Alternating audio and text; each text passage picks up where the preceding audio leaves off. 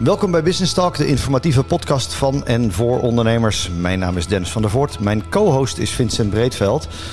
Vincent, wie is onze gast vandaag? Dennis, onze gast is registeraccountant Hans van Schie van Moor MTA. En met hem gaan we het hebben over de ESG. Ja. Hans, wat is toch die ESG?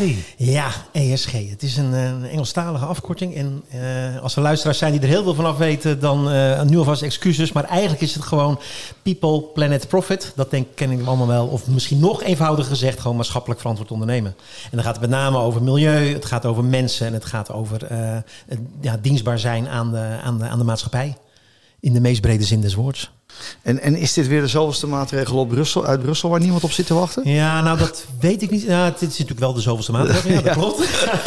of niemand op zit te wachten, dat weet ik niet. Nou, sterker nog, ik denk dat er wel een aantal op zitten te wachten. In de zin van uh, ondernemers zelf, die worden straks geacht, en daar zullen we het nog even over hebben, om daar bepaalde rapportages over te doen. En daarom ook dat het dan de accountancy raakt.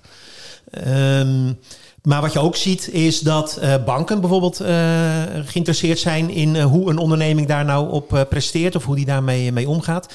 En in de derde plaats, je moet ook niet vergeten, de nieuwe medewerkers. Hè. Vroeger ging het heel vaak, je wilde een bepaald salaris verdienen en op een kwam de leaseauto voorbij. Ik kan me zo voorstellen dat de wat jongere generatie ook wel geïnteresseerd is in hoe een onderneming nou ja, zeg maar maatschappelijk verantwoord onderneemt. Of in dit soort thema's hoe die op zijn ESG-balans eruit ziet.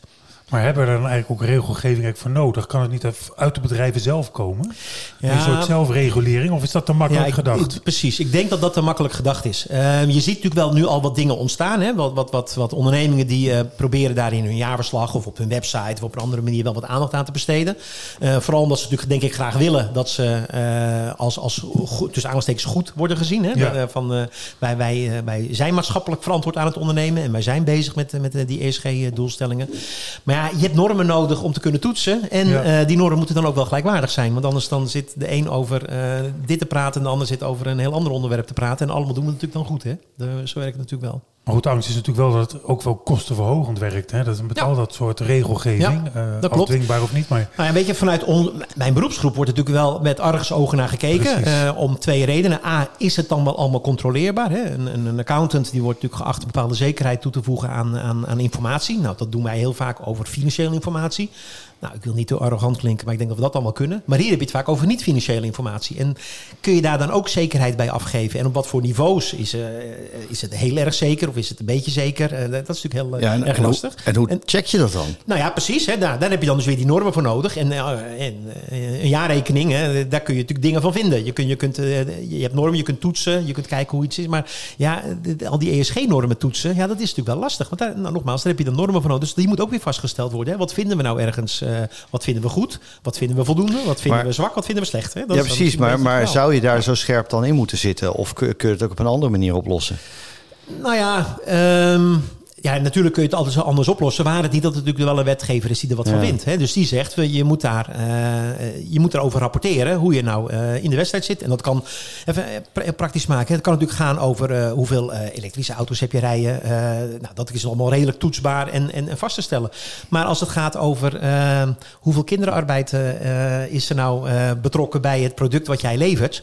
Ja, dat wordt natuurlijk al ja, dat weet je ondernemer zelf al bijna niet. Nee, dat klopt. Dus dan krijg je dat een ketting. Hè? Dan, dan, dan zul je inderdaad uh, eerder in de keten uh, moet ik ook ergens uh, bedrijven wat over rapporteren. En de accountants moeten daar dan vervolgens weer wat van vinden.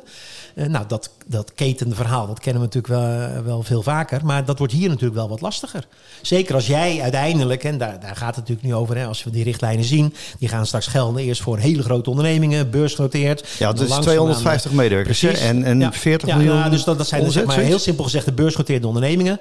Um, nou, die hebben vaak al een, een, een goed apparaat uh, zelfstandig staan, waarbij ze denk ik wel heel veel informatie al kunnen, kunnen aanleveren en opleveren. Maar goed, die grenzen gaan straks wat naar beneden toe. En die MKB-ondernemer die is dat al bekend aan toe. Ja, er zijn wel wat, wat piketpalen al geslagen wanneer, uh, de, de, de uh, wanneer die, die eisen zeg maar wat ja, hoe moet je dat zeggen, dat voor iets kleinere ondernemers gaan, gaan gelden. Maar dan heb ik nog steeds over voor onze begrippen. Grote MKB. Uh, grote MKB, echt een heel groot MKB. Maar dat zijn dan toch ook de bedrijven die zich eerder melden bij jouw collega's van de Big Four, Big Five of wat Zeker, is het? Ja, de grote kantoren. dat klopt. Heb, jij, heb jij zelf klanten in, in nee, die categorie? Ik heb geen klanten in die categorie. Maar, maar jullie moeten er wel voor uitgerust zijn. Dat klopt. Nou, sterker nog, hè, uh, dit jaar worden alle accountants geacht daar hun permanente educatie op af te, te, stemmen. We zijn gewoon verplicht om dit jaar aan, aan dit onderwerp onze aandacht te besteden. En dat is ook prima. En Dennis, je moet ook wel bedenken dat het zo hoeft misschien niet zozeer te zijn dat mijn klant daarover moet rapporteren. Maar misschien doet hij wel zaken met uh, Zeeman of met Albert Heijn. Of dus met het de is weer het ketenverhaal. Dan, dan krijg je het ketenverhaal. Ja, dus dan zul je gaan merken dat ook die MKB-ondernemer. nou, of inderdaad voor zijn uh, klanten uh, zullen moeten gaan rapporteren. Of misschien wat ik al eerder zei voor de bank. Hè, omdat de, de bank zegt van je krijgt 0,1 procentpunt korting op je financiering. Als jij mij kunt vertellen dat je aan richtlijn XIZ voldoet. Of, en dat gaat wel de MKB-ondernemers denk ik raken. Nu je ziet dat, dat er heel veel personele problemen zijn. Dat misschien ook jongeren wel denken van ik wil bij een onderneming werken. Die nou ja, in mijn eigen termen maatschappelijk verantwoord het ondernemen is. Poel. En dat, ik vind het nogal wat. wat. Ja, dat is ook wel wat. Dat klopt. Het ja. is echt wel weer een. Uh, we, we, hebben het, de overheid heeft een mond vol van, van lastenverlichting. Ja. En zeker ook administratieve lastenverlichting. Ja. Um, en dit, dit klinkt niet echt zo. Nee, nee, dit klinkt helemaal niet zo. Nee, in tegendeel. Want ook daar zie je, met name in onze beroepsgroep, wel natuurlijk ook wat. wat, wat uh, uh, bedenkingen bij van hoe gaan we dat allemaal weer doen dan? We hebben nu al een personeelstekort en het is nu al lastig om de jaarrekeningen van uh, de ondernemers die we hebben samen te stellen, zeker te controleren. Nee, dat geldt in jouw vak, maar, maar feiten, hè, de, op zich is de krapte op de arbeidsmarkt is iets afgenomen, ja. een klein beetje. Maar, er zijn ja. er nog 130 ja. banen voor elke 100 mensen. Um, maar dat blijft natuurlijk, het is, het is in elke sector is lastig. Ja. En dan moet je er iemand voor aannemen, dat nou kost ja, ook geld. En dat hebben we nu gezien. Hè. Wij zijn in de accountancy natuurlijk net een beetje klaar, nagenoeg met al die NOE-controles. Wat natuurlijk heel veel uh, extra werk uh, was. En dan zie je nu dit weer erop Het zijn wel veel facturabele uren. Het zijn uh, zeker facturabele, maar je moet wel een mens hebben die die uren kunnen maken. Dus er is een soort tegengestelde beweging op dit moment. En dat is natuurlijk wel lastig. Maar nou ben ik die ondernemer in dat, in dat nou, laten we eens even kijken. Uh, ik geloof 95 of meer procent van het land zijn MKB ja. of kleinbedrijf, ja. uh, bedrijven. Heel veel kleinbedrijven in Nederland van, van tot 10 mensen. Ja. Wat moet zo'n ondernemer nou gaan doen? Ja, wat die zal moeten gaan doen, nou dat is A, afhankelijk van. Uh, de vraag moet je eerst stellen: moet je wel wat doen? Hè? Dat is dus meer. Uh, met, heb je klanten die dat aan ja. jou vragen? Hè? De AOL's of de KLM's of de zeemannen van deze wereld, die ik net als voorbeeld uh, noemde. of heb je een bank die zegt: van joh, je kan bij mij iets goedkoper lenen op het moment de, dat jij aan bepaalde richtlijnen. En vervolgens zul je dus die richtlijnen moeten weten. Dan moet je weten waarover moet ik rapporteren dan? Gaat het over mijn, de, mijn CO2-uitstoot? Gaat het over. nou, het kan natuurlijk van alles zijn waar, waarbij. Maar we hebben het ook, ook, ook gezien eigenlijk met, met de, al die compliance die toen bij al die banken ja. is neergelegd. Waarbij we dachten in het begin van luister, uh, de, de gemiddeld MKB-bedrijf zal er geen last van krijgen. Nou, mooi wel. Ja, klopt. Omdat uiteindelijk die banken zeggen van ja, maar ik kan met jou geen zaken meer doen, want cash, geld, et cetera. Dat verhaal kennen we. En dat zit in dit verhaal zit ook. hier net zo goed in opgesloten. En, daarom ook net mijn, mijn, mijn zijopmerking van het mag dan weliswaar geen regelgeving zijn Precies. die op korte termijn of middellange termijn voor uh, het gros van Nederland gaat gelden in ondernemend Nederland qua omvang van je onderneming. Maar het gaat wel in die keten een, een rol spelen. Ja, want ik lees hier hè, dat, dat er ook van die ESG-rapportages komen. En dan, dan krijg je een rating. Ja. En als je dan een groot bedrijf bent, hè, die gaan elkaar vergelijken. Die zeggen, ik heb een lage ESG-rating. Hoe komt dat? Dan zien ze dat jouw toeleveranciers, die Nederlandse MKB'er, ja. die dan niet voldoet ja. aan de eisen Klopt. die in zo'n keten zouden moeten zitten. Nou ja, en daar zit dus vervolgens ook weer het risico voor, voor, voor, onze MKB-klanten, die dan misschien hun opdrachtgever kwijtraken, Precies. omdat er iemand anders is die wel nou aan ja, die, uh, En, en beschouw het ook even internationaal. We zijn uiteindelijk toch een handelsland. Er uh, wordt veel internationaal zaken gedaan. In de accountancy, al die controleregels zijn inmiddels soort wereldwijde standaarden. Ja, maar dit komt uit de EU. Ja, klopt. In, in Noord-Amerika en China en Japan, ja, waar we veel handel mee drijven, daar kennen ze dit helemaal niet. En, en uh, hoe, hoe ga je dan met concurrentievoordelen om? Ja. Ja, dat, dat, dat vind ik wel een interessante uh, vraag. Kan, kan, je over achterkomen? En, en dat is, hè, dat, dat, maar dat klinkt al jaren door. Hoe kan jij in de keten... Dat is ook zo. Hoe ga je dat doen? En dat is het risico wat, wat natuurlijk al lang onderkend wordt en wat ik net ook al benoemde. Uh, het, zijn, het gaat over het algemeen over niet-financiële informatie. Dus dat is bijna per definitie ook slechter controleerbaar. Ja, en dan als je dan aan een accountant gaat vragen om daar ook een oordeel over te vellen. Ja, uh, wij werken natuurlijk heel graag met normen. Want als je die normen niet hebt, dan kun je ook niet vaststellen of iets uh, voldoet of niet. Als we het nou even macro bekijken. je hoort er eigenlijk weinig over. Recent even iets ja. in het nieuws. Ja. Wij spraken er voor de opname over van goh. Wat weet jij daarvan? Speelt het? En toen zei je al van, nou, inderdaad, verhaal van die, van die opleiding. Maar ik hoor er echt geen ondernemer over. Ik hoor het in de brancheorganisaties niet. Ik hoor het niet bij, bij MKB Nederland, ONL. Het is totaal maar ik denk, dat, ik denk dat dat komt om de reden die ik zeg. Ik bedoel, de, de ondernemers die er echt mee te maken krijgen... dat zijn dan weer die spreekwoordelijke de KLM's. Precies. Nou, die hebben dat heus wel onder controle. Die weten wel wanneer voor hen de regelgeving ingaat. En uh, ja, je raakt bij wijze van je beursnotering kwijt... als je er niet aan voldoet, hè, bij wijze van. Uh, dus daar leeft het wel. Maar bij die MKB-ondernemer leeft het niet... Waarschijnlijk omdat men nog niet doorheeft dat die keten een hele grote rol kan gaan spelen. Denk je dat het, dat het gaat werken in de praktijk? Of, of denk je dat er nog wel een kans is dat deze regel uh, opgeschort wordt, nou, aangepast wordt? Nee. Dat zie je natuurlijk toch wel vaak met, met, de nou Europese nou, ja, regels. Ik zie dat hier, ik ja, dat klopt. Maar er hier is hier best wel lang over nagedacht. En het is uiteindelijk ook wel, we kunnen ervan vinden wat we willen. Maar het is wel iets wat natuurlijk uh, maatschappelijk ook wel speelt. Hè. Er, wordt, er is natuurlijk ook heel veel vraag naar uh, hoe zit jij nou maatschappelijk als ondernemer in de Precies. wedstrijd. En dat, wat doe jij tegen aan het klimaat? Hè? Of nou ja, precies. En daar kunnen we van alles van vinden. Maar dat is wel wat er nu speelt. Dus, dus ik denk ook niet dat daar een, een, nuancering op komt of, of, of, uh, of op een andere manier. Uh, ja, vereenvoudigingen. Ja, ik, weet, ik zou ook niet kunnen voorstellen hoe dat dan zou moeten werken. Nee, dan toch nog even terug naar dat, dat MKB, dat kleine MKB, wat we in Nederland heel veel hebben. Uh, raak ze niet direct, maar indirect wel. Maar wat moeten ze nu gaan doen? Ja, ja wat ze nu moeten gaan doen, uh, dat weet eigenlijk nog niemand. Want het ligt eraan natuurlijk wel, wel, wel uh, A, welke ondernemers, welke afnemers heb jij nou die dat van jou vragen. Of welke leveranciers heb je? Dat kan trouwens ook de andere kant. Een keten is natuurlijk per definitie twee kanten op. Hè. Het kan ook over mhm. leveranciers uh, van jou uh, gaan. Uh, dus als jij een hele klein... Kijk, eh, even de, de, bakker op de hoek. Dan zal het allemaal wel meevallen. Tenzij die misschien ook nog levert aan de Alpijn of aan de Jumbo. Want dan, dan heb je opeens natuurlijk wel weer daar iets mee te maken.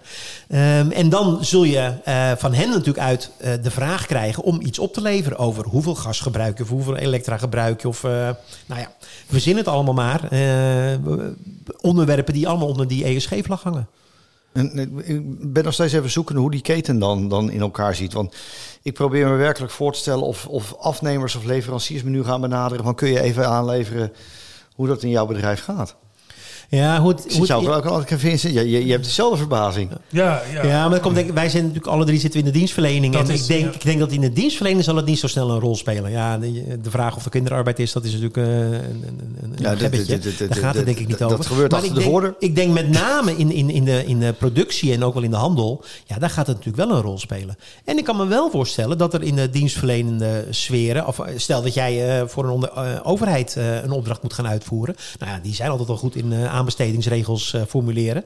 Uh, daar zou het ook zo eens ook bij kunnen zijn dat ze daar ook vragen over gaan stellen. En die zouden echt op het niveau kunnen zijn van uh, hoe ziet uw wagenpark eruit, bijvoorbeeld. Hè? Ja. Ik, ik, noem nu maar even wat. Dat zou natuurlijk zo ja, kunnen. En, ja, hoe nee, maar dan kom je dus de, de, de vraag van is het kostenverhogend? Ja, per definitie is kostenverhogend. Want, want als je daarop afgerekend wordt, ofwel je raakt klant kwijt. Als je veel voor de overheid doet, we hebben die vraag wel eens eerder gehad. In bepaalde sectoren waar heel veel voor de overheid wordt gewerkt, groenvoorziening, hekwerk en dat soort dingen. Um, en, en, daarnaast in de controlestructuren. dus je, wordt, je krijgt met dubbel extra lasten te maken. Uh, en ik ben toch wel benieuwd wat de standsorganisaties er allemaal wel van vinden. Ja.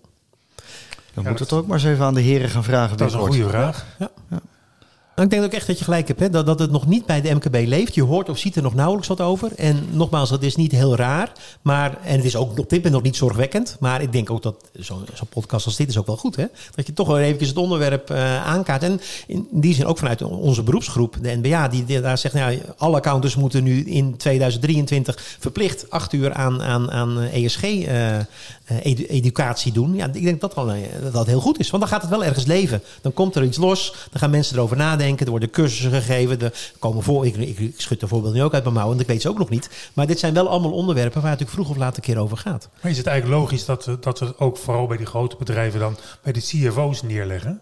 Is dat eigenlijk dan wel de plek? ja, dat kun je inderdaad ook afvragen. Dan denk over vinklijstjes. Ja, ja, ja maar dat, nou, kijk, het worden vinklijstjes, dat kan bijna niet anders. Maar eh, de CFO, de F staat van Financial. En we hebben net inderdaad ook al vastgesteld dat dit over het algemeen zullen het geen financiële gegevens zijn. Nee, zullen, nee. Zullen, nee maar daar zit natuurlijk wel vaak de audit- en controlepraktijk in een interne organisatie in diezelfde kolom. Dus in zover kan ik hem wel weer, uh, wel weer pakken dat het daar terecht komt.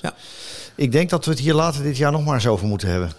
Voor als we, ja, blijft een, uh, blijft, een, een, een complex thema. Is, hè, want het is een onderwerp wat ook leeft, moet gaan leven, leven. en zal doorontwikkelen. Uh, want ja, straks is het een keer zover dat inderdaad die beursgenoteerde ondernemingen aan de beurt zijn. Ja, dan gaan we vanzelf een keer klanten hebben in onze kring, in de MKW-kring, ja. die zeggen, hé, hey, nu moet ik opeens iets op gaan leveren over, uh, nou ja, nou, als wat dan ook. Ja. We gaan het meemaken. Dankjewel Hans. Ja, dus, uh, Dank uh, interessant. Dit was Business Talk over ESG in het MKW. Uh, wordt vervolgd, zullen we maar zeggen. Bedankt voor het luisteren en graag tot een volgende keer.